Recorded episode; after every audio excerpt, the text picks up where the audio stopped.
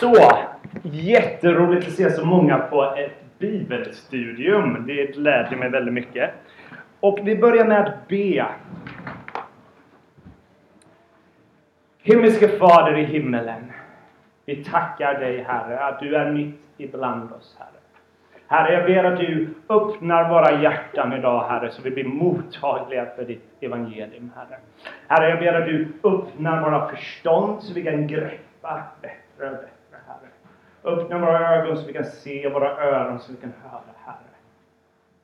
Och låt återupprättelse ske i våra hjärtan, Herre. Så låt eh, nu när vi hör olika bibelord, att det här inte bara blir ord vi hör, men att det tar rot i våra hjärtan, Herre. I ditt namn ber vi. Amen. Idag ska vi prata om ett väldigt kontroversiellt ämne i kyrkan. Något som har faktiskt splittrat kyrkan. Och det är frågan om kvinnligt ledarskap i kyrkan och i hemmet. För det kan nog, jag upplever att många är lite förvirrade över frågan. På ena sidan kanske det upplevs självklart, självklart ska kvinnor vara ledare i kyrkan. Samtidigt, om man har läst Bibeln, har man kanske stött på lite märkliga texter, speciellt från Paulus, där man kan undra lite vad är det som pågår här? Och det här kommer att vara ett klassiskt bibelstudium, så det vi kommer göra idag är att gå igenom många texter. Vi vill höra Guds ord, för vi i Centrum tror att Guds ord är Guds ord. Det har någonting att säga till oss. Det är Gud som talar till oss. Så vi vill inte blunda för texter. Vi vill inte ignorera texter. Vi vill höra vad hela skriften har att säga till oss om denna fråga. Eh, och i kyrkans historia har det generellt funnits två positioner jag vill bara presentera för er lite snabbt här. Eh, två positioner. Den som man kan kalla den traditionella positionen, den heter komplementarism. Eh, det är synen att män och kvinnor är jämlika och skapade i Guds avbild, men har olika gudagivna roller och funktioner i församlingar och hem. Denna synen säger att ja, kvinnor och män är jämlika, men Gud har skapat människan så, så att de har olika roller och funktioner. Där mannen för det mesta har en form av ledarposition, både i hemmet och i kyrkan. Den andra positionen, som kommer vara den position jag kommer försöka övertyga er om idag, är biblisk och sann, är egalitarism. Eh, det är synen att män och kvinnor är jämlika och skapade i Guds avbild och det finns ingen hierarki mellan dem på grund av kön i kyrkan och i hemmet. Och jag vill bara börja med att jag, att jag har en stor respekt för de som är komplementarister. För ibland kan man göra en karikatyr av dem, som att de är kvinnohatare eller någonting. Men det finns absolut många som är det, men många av dem är människor som verkligen tror att Bibeln säger detta och de har sån vördnad för ordet så de vill inte göra det som är politiskt korrekt bara för det är politiskt korrekt. Så så sätt så finner jag en stor enhet. Jag är enade i dem med deras syn att skriften är ovärderlig när det kommer vad den säger om den här frågan. För ibland kan de här människorna från de här positionerna anklaga varandra. Så de här komplementaristerna, de säger till de här egalitaristerna, ni bryr er inte om Bibeln. Medan de andra säger, ni, ni bryr er inte om kvinnor. Och eh, jag hoppas inte att vi ska måla karikatyrer av varandra. Utan vi, vi, vill, eh, vi förstår att folk har hamnat i olika slutsatser. Men nu är jag övertygad om att den här synen, den här visionen, egalitarism, är den vision vi ser utmålad i Bibeln. Och vi kommer fokusera idag på Paulus. För Paulus är den mest kontroversiella personen när det kommer till frågan om kvinnligt ledarskap. Ehm, men innan vi går till Paulus så tror jag det är väldigt viktigt att vi går till de första kapitlerna i Bibeln. För jag tror Paulus antar ett gäng grejer om hur Gud skapade mannen och kvinnan. För om vi vill förstå vad Gud tänkte när han skapade mannen och kvinnan så måste vi gå till skapelseberättelsen där Gud säger så här var det tänkt. Vi måste gå till vad Gud sa innan syndafallet kom och förstörde relationen. Så om ni har era biblar, slå upp första Mosebok kapitel 1. Så ska jag läsa väldigt välkända verser. Så här står det i vers 26 och framåt. Gud sa, vi ska göra människor som är vår avbild lika oss. De ska härska över havets fiskar, himlens fåglar, boskapen, alla vilda djur och alla kräldjur som finns på jorden. Gud skapade människan till sin avbild, till Guds avbild skapade han henne. Som man och kvinna skapade han dem. Gud välsignade dem och sa till dem, var fruktsamma och föröka er. Uppfyll jorden och lägg den under er. Härska över havets fiskar och himlens fåglar och över alla djur som myllrar på jorden. Den här texten är helt unik i antiken. Vi kan inte hitta en text lik denna som lyfter upp mannen och kvinnan som jämlika. Här, i, denna, i, de, i de allra första verserna i Bibeln, så introduceras vi som läsare till en vision där män och kvinnor delar värde. Och det är ingen distinktion mellan deras roller. Båda får samma roller. Båda blir utsända till att vara Guds representanter, att ta hand om denna jord han har skapat. Och han förklarar det mycket gott. Det här är visionen så det är tänkt. Vi idag tar för givet att män och, män och kvinnor är jämlika. Men om, om vi antar en ateistisk, evolutionistisk världssyn så är det bara någonting man kan tycka, men det är inget som man kan veta är objektivt sant. För att, att människor är jämlika är ingen vetenskaplig slutsats. Utan de grunder som hela vårt samhälle bygger på, bygger på Första Mosebok kapitel 1 som proklamerar män och kvinnor bär samma avbild. Och när vi kommer till kapitel 2 i Första Mosebok så är det som att vi får en inzoomning på dag 6 när Gud skapar människan. Och då beskrivs det att Gud skapar mannen först. Och mannen ska ta hand om trädgården Gud har skapat. Men någonting är fel. Och Gud säger så här. Herren Gud sa, det är inte bra för mannen att vara ensam. Jag ska göra en medhjälpare åt honom, en som är hans like. Man kan undra, varför skapade Gud mannen först? Varför skapade han bara mannen och kvinnan samtidigt? Texten säger inte, men jag misstänker, och det här är nästan en pedagogisk lektion som Gud ger, för att få mannen och kvinnan att inse att de är totalt beroende av varandra. De är skapta för varandra och till varandra. Att det inte är gott utan varandra. Så därför säger Gud, jag ska skapa en medhjälpare. Och när vi hör det så kanske vissa av er eh, får en väldigt dålig känsla i kroppen. För det kan låta som att Gud ska skapa en liten betjänt för, för mannen. Någon som kan tvätta skorna, ta hand om hemmet och allt sånt där gulligt och fint. Men då missförstår vi denna texten. För det här ordet, eh, ordet för hjälpare, det är ett hebreiskt ord som heter etzer. Och det här hebreiska ordet förekommer 19 gånger i Gamla Testamentet. Och 16 av dessa tillfällen är Gud etzer. Han är hjälparen. Så när vi hör att kvinnan är hjälparen så indikerar det inget om rang, som att kvinnan är lite lägre och hjälper den här Herren Gud. För i så fall är Gud i lägre rang än människor när han är människornas etser. Snarare tror jag poängen är de är varandras hjälpare. De är varandras tjänare. För åt honom en som är hans like. Snarare tänkt att Gud skapar en jämlik till honom. Där de kan tillsammans utföra det uppdrag som Gud kallar dem till. Och det var planen från början. Det var inte som att Gud bara skapade mannen bara oj, det här funkade inte, nu måste vi lösa en kvinna eller någonting. Utan det här var planen från början. En vision där män och kvinnor tillsammans är utsända. Och då står det då lät Herren Gud en tung sömn falla över mannen. Och när han hade somnat tog han ut ett av hans revben och fyllde dess plats med kött. Och Herren Gud formade en kvinna av revbenet som han tagit av mannen och förde henne fram till honom. Det här ordet som vi översätter revben betyder tekniskt sett inte revben, men sida.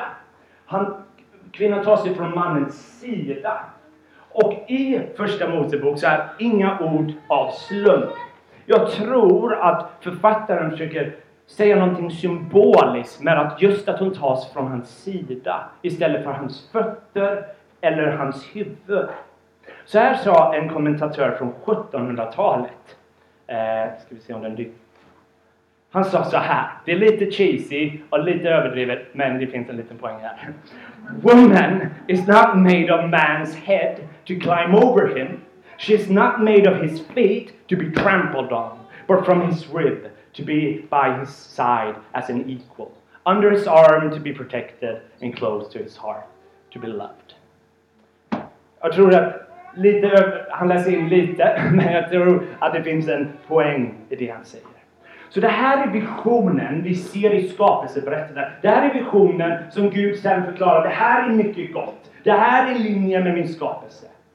Men sen kommer dagen då människan väljer att vända sin rygg mot Gud, vända sin rygg till källan till all liv och välsignelse. Och där börjar barriärer byggas mellan män och kvinnor. För i Första Mosebok kapitel 3, när människorna begått synden, så säger Gud en grej till Eva som jag tror vi ofta missförstår. Vi läser den fel. För Gud säger så här till Eva. Eh, nästa. Han säger så här. Till din man ska din lust vara och han ska råda över dig. Jag tror vi tenderar att läsa den så här. Att Gud säger så här ska det vara. Att männen ska råda över sina hustrur. Men det är totala motsatsen mot vad Gud säger. Han säger det här är syndens konsekvenser. Det här är när synden tar rot i era hjärtan. Då tar det, bygger barriärer mellan män och kvinnor. Så män och kvinnor börjar slåss mot varandra. Och det här ordet för att hennes lust ska vara mot mannen. Det kan låta som att det är sexuell lust. Men i sammanhanget eh, så är jag övertygad att det handlar om en kamp om auktoritet, om makt. Du målar upp en vision av nu när synden har trätt in i världen. Då börjar män och kvinnor slåss om makt. Och det är som att han nästan är en profetia av att med män kommer råda över dem. Inte för det är gott, för det är inte i linje med skapelsevisionen, utan det här är synden som har tagit rot i deras hjärtan. Och därför kan vi se i hela människans historia, där män har för det mesta förtryckt kvinnor på hemska sätt. Och där detta ekar i hela Gamla Testamentet, där till och med hjältarna kan behandla sina hustrur som ägodelar. Och då kommer vi till våran vän Paulus. För Paulus är övertygad om att allting har förändrats när Jesus Kristus kom. För Kristus visar ett annat sätt att vara människa.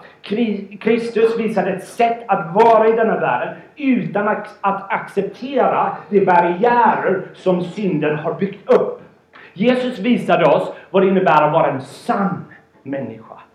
Och genom detta så tror Paulus att med Jesus så har han satt igång en ny epok. En ny skapelse har börjat träda in i människors hjärtan som börjar krossa barriärer mellan kvinnor och män mellan olika raser. Utan Kristus har kommit för att förnya sin skapelse i linje med sin goda skapelse. Kristus har kommit för att förändra allt, bryta syndens kedjor. Och därför kan Paulus proklamera att nu är ingen längre jude eller grek, slav eller fri, man och kvinna. Alla är ni ett i Kristus Jesus. Här börjar Paulus måla upp en vision på ett annat sätt att vara människa. Paulus säger att Kristus har satt igång en revolution i människors liv. Och det är som att Paulus bjuder in oss att börja leva ut det kommande riket.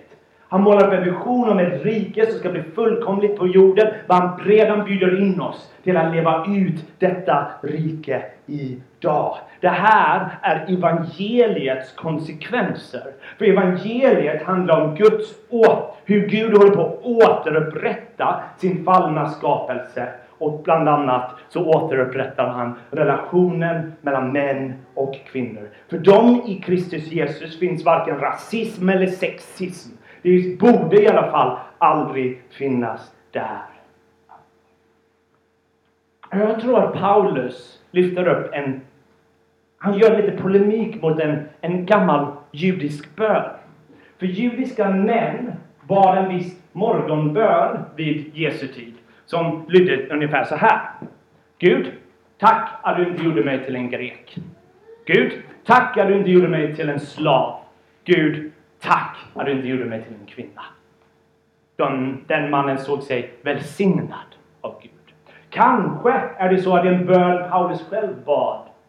Men det var en bön han aldrig igen kunde be när han mötte Jesus Kristus på Damaskus. För Jesus vände hela världen upp och ner. Och de som är i Kristus är en ny skapelse för Paulus. Och därmed så utmanar han oss och de människorna i den kulturen för en annan vision. Ett annat sätt att vara människa.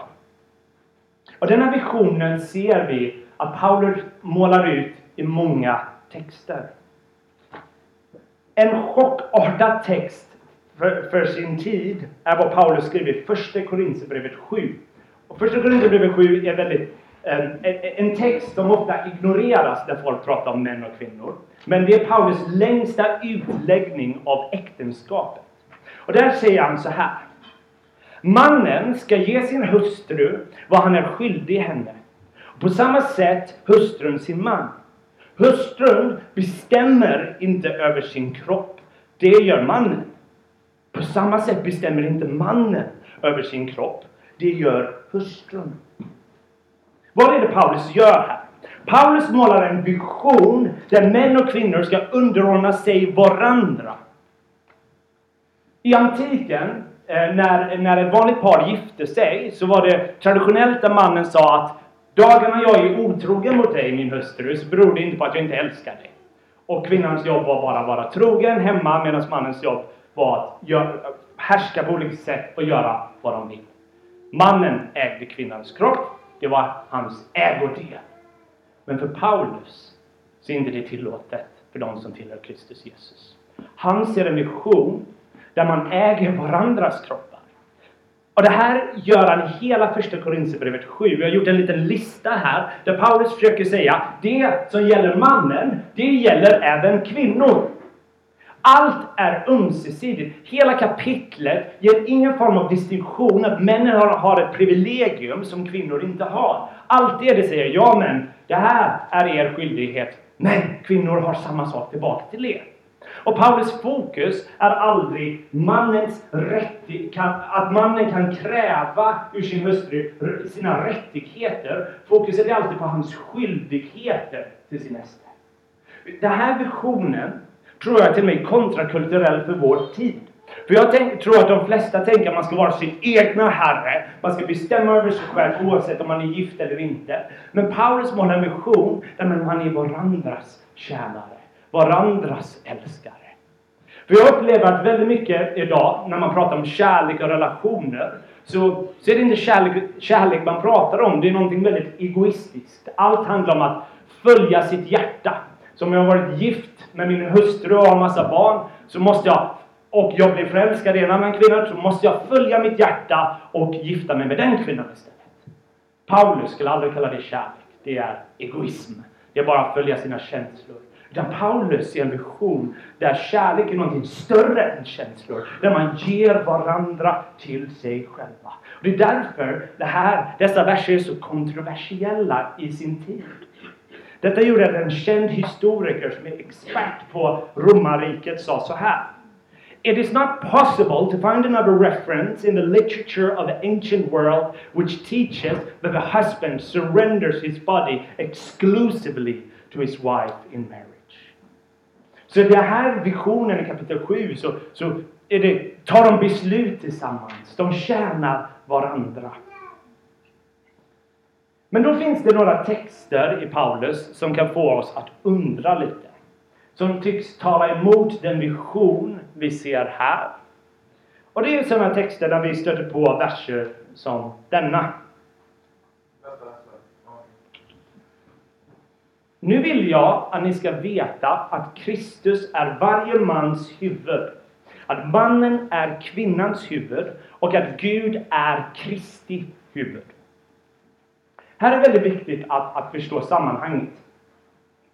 I det här sammanhanget så uppmanar han män och kvinnor att agera på ett visst sätt när de tillber och när de träffas tillsammans.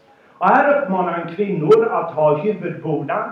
Eh, för att i den kulturen så sågs det väldigt sexuellt promiskuöst att inte ha en på sig. Och det distraherade män att tillbe Gud och tänka på annat. Så han uppmanar kvinnor Även om han lämnar beslutet hos dem. Han säger att de har auktoriteten att bestämma detta. Men han uppmanar dem eh, i respekt för sina män att ha på huvudbonaden för att fokusera på Gud. Så han pratar delvis vad kvinnor ska ha på sina fysiska huvuden. Men Paulus gör en liten ordlek här. För att han pratar om vad kvinnor och män ska ha på sina huvuden. Samtidigt så använder han ordet huvud på ett lite mer metaforiskt sätt. Mannen är kvinnans huvud, uppenbarligen ingen han menar inte bokstavligt eh, ett huvud, utan han menar det på ett mer metaforiskt sätt.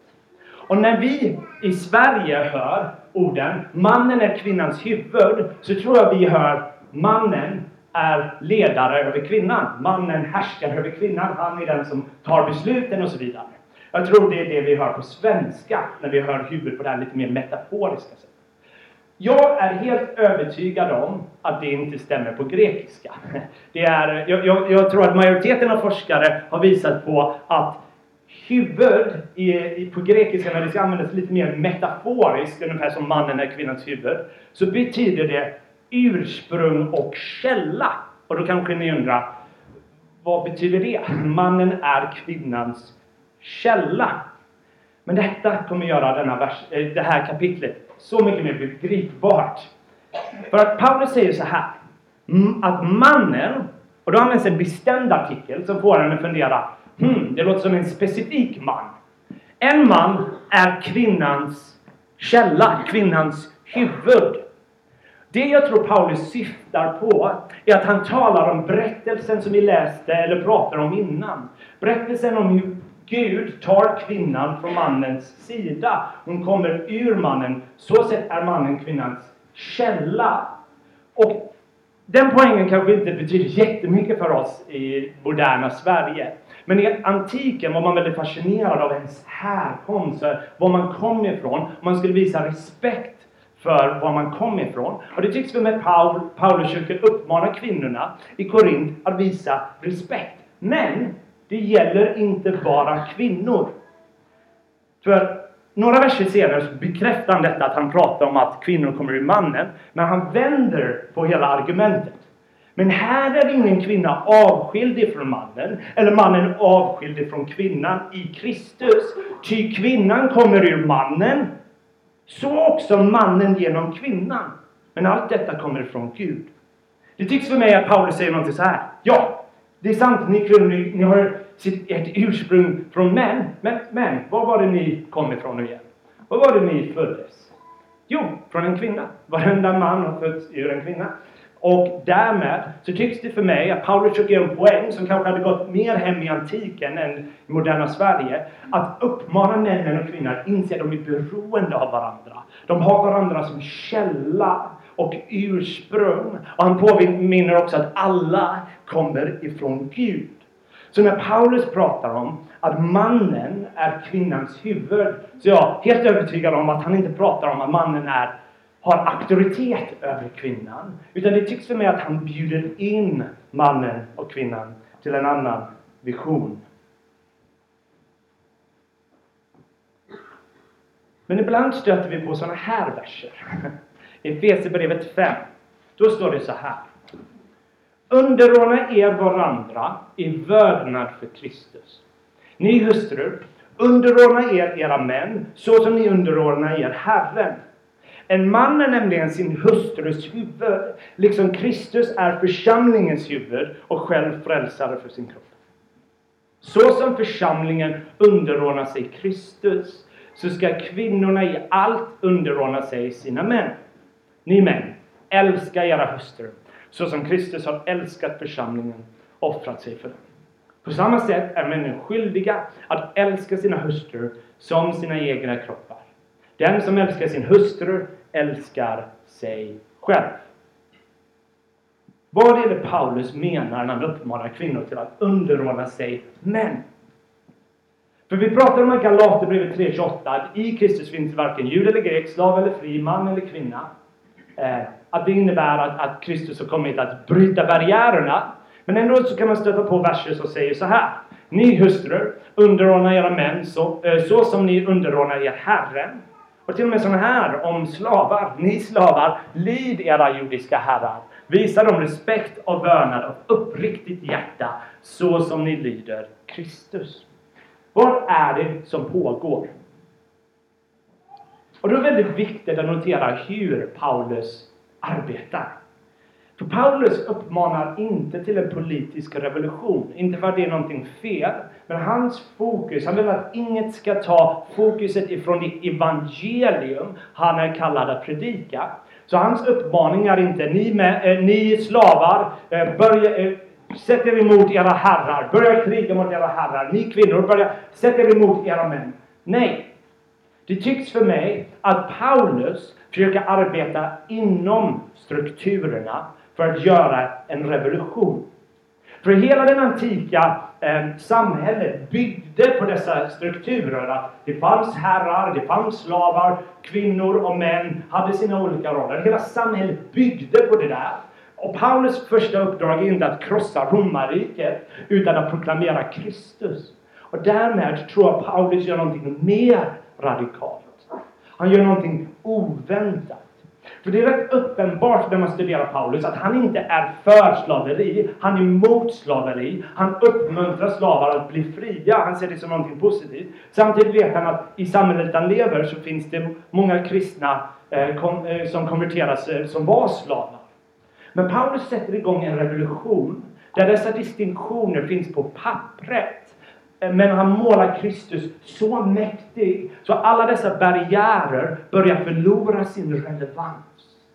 Så Paulus skriver till slavägaren Filemon i, i, i brevet Filemon och uppmanar att Filemon ska ta hand om sin slav så här. Inte längre som en slav utan som något mer. En älskad broder. Så på pappret, ja han var slav, han fick mat, han gjorde arbete. Men den barriären förlorade sin relevans. För de tillhörde Kristus Jesus. Och de kunde inte se på varandra på samma sätt. Och detta är vad som ledde till förintandet av slaveri. Så när romarriket föll, så föll all slaveri. Eh, det är inte alla som vet det, för man, man tänker på all slaveri vid 1700-talet. Men när romarriket föll, så föll all slaveri i Europa. Under medeltiden var det svårt att hitta slavar. Sen på 1700-talet kom det slavar från Afrika och så. Och anledningen till att det var slavar där var inte för att kyrkan uppmanade det, det var för att de inte lyssnade på kyrkan. Påven till och med hotade om att exkommunicera folk som hade slavar. Och till sist kom en man som hette William Wilberforce som stoppade slaveriet. En gång för alla. Det här tycks för mig att Paulus börjar jobba inom strukturerna som börjar förändra allting. Och på många sätt tror jag det var så mellan män och kvinnor. För i antiken hade inte kvinnor den utbildning som män hade, så de var, var det är självklart att de var, den, mannen var den som försörjde mest i, i, i hemmet. Med det sagt, vad är det Paulus gör i Fesebrevet 5 när han pratar om att kvinnor ska underordna sig män? När folk pratar om Efesierbrevet så hoppar man gärna över vers 21. Ofta i våra biblar så är det till och med en rubrik mellan vers 21 och vers 22. Men i grekiskan sitter de ihop. Det finns inget verb i vers 22 för att han antar att han har skrivit ordet underordna sig i vers 21 och Paulus vill spara lite bläck. Så han skriver inte ens ordet underordna där. Vers 21 och vers 22 hänger ihop. Och där säger han underordna er varandra i vördnad för Kristus. Och ordet för varandra i grekiska, i grekiska betyder ömsesidigt. Det ger inte en vision att vissa underordnar sig en annan part medan de inte underordnar sig tillbaka. Utan det antar att det är ömsesidigt. De, de underordnar sig varandra. Det är en vision där män och kvinnor underordnar sig. Så ja, Paulus uppmanar kvinnor ska underordna sig män. Det går inte att förneka. Men, ett viktigt men. Eh, jag är övertygad om att Paulus uppmanar männen att underordna sig kvinnor. Men när vi läser denna texten tror jag vi fastnar så mycket i ordet underordna sig, så vi ser trädet, men vi missar skogen.